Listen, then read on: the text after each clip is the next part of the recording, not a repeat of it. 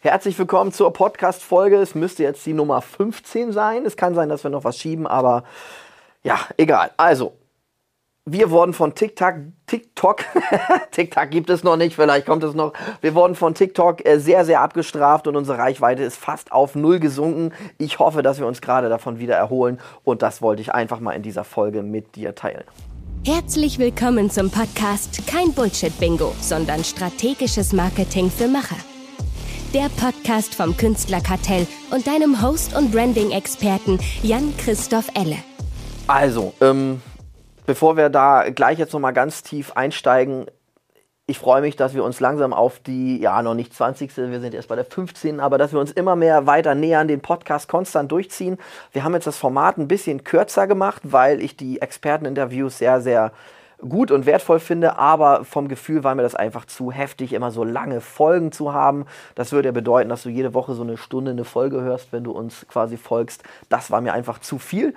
Deswegen gib mir doch gerne mal auf, egal auf welchem Kanal, Instagram, TikTok, in dem Feedback bei dem Podcast einfach mal ein Feedback, ob dir das so gefällt, ob das besser ist zu konsumieren, ob dir die Inhalte gefallen oder auch ob du eine Idee hast oder Fragen zum bestimmten Thema, dann gehe ich da sehr, sehr gerne drauf ein. Also, zurück zu TikTok.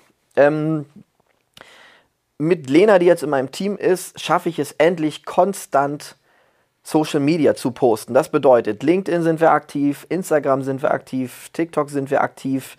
Ein paar Videos werden jetzt auch nochmal zu YouTube Shorts in der Zukunft gehen und wir schauen auch gerade, welche Kanäle bieten sich an, aber es geht gerade jeden Tag ungefähr, nicht jeden Tag, sondern in der Woche gibt es so 5, 6 Inhalte, die rausgehen. 2, 3 Reels, Posts und wir probieren auch das unterschiedlich auf den Kanälen zu machen und das ist ja einfach, also na klar, habe ich jetzt Lena da sitzen, aber sie soll ja nicht nur den ganzen Tag nur Social Media machen, sondern mich auch in anderen Sachen unterstützen. Und wenn ich weg war, habe ich meine Posts über das Tool later.com geplant. Es gibt aber noch einen Haufen anderer Tools. Wir haben uns gerade, wie hieß das? Swat.io, glaube ich, hieß das irgendwie so. Ja, und Hootsuite, ja, naja, du kennst die Planungstools wahrscheinlich. Later ist einer der großen Anbieter. Und die haben dann dazu geaddet, dass man über TikTok posten kann. Und da habe ich gedacht, geil, das ist doch mega. Dann können wir die Reels vorplanen und wir wissen, die gehen raus. Also, egal, ob wir an dem Tag viel zu tun haben, ob Lena mal nicht da ist oder auch mal sowas wie Urlaub hat oder ob man auch einfach sagt, am Montag wird alles geplant und dann wird für 2 Wochen alles durchgeplant, die Posts gehen raus und wir wissen, es läuft im Hintergrund und wir können dann einfach mal zwischendurch interagieren, auf Kommentare antworten. Das war eine sehr geile Vorstellung, aber leider findet TikTok das gar nicht gut. Wir haben auch ein bisschen gesucht in den, nicht AGBs, auch nicht FAQs, aber irgendwo bei TikTok stand das auch drin, dass du in diesen Shadow-Ban fallen kannst. Der kann bis zu 2 Wochen dauern, länger oder kürzer. Und nachdem wir halt automatisch geplant haben, ist die Reichweite echt so auf 4 Views am Anfang hoch auf 20 wirklich gefallen. Katastrophal. Dafür lohnt sich das überhaupt nichts zu machen. Und wir haben trotzdem weiter gepostet, aber das über das Tool von TikTok gemacht und langsam erholen sich die Zahlen wieder. Das zeigt mir ganz klar, dass es bestraft wird, wenn du automatische Tools nimmst. Und ich wollte dir einfach mal den Tipp geben, weil ich wusste es nicht. Vielleicht sagst du, Mensch, bist du blöd, Jan-Christoph, das weiß doch jeder. Ich wusste nicht, dass TikTok selber ein Tool hat, das du vorausplanen kannst. Genau das Gleiche machen wir bei LinkedIn, so können wir auch ein bisschen planen und auch Videos planen und die Thumbnails und die Verlinkung. Und bei Insta müssen wir mal schauen, wie wir das direkt machen, aber da finden wir gerade den Weg und ich verstehe, dass die Tools nicht möchten, dass du die Leute bombardierst mit automatischen Planungen.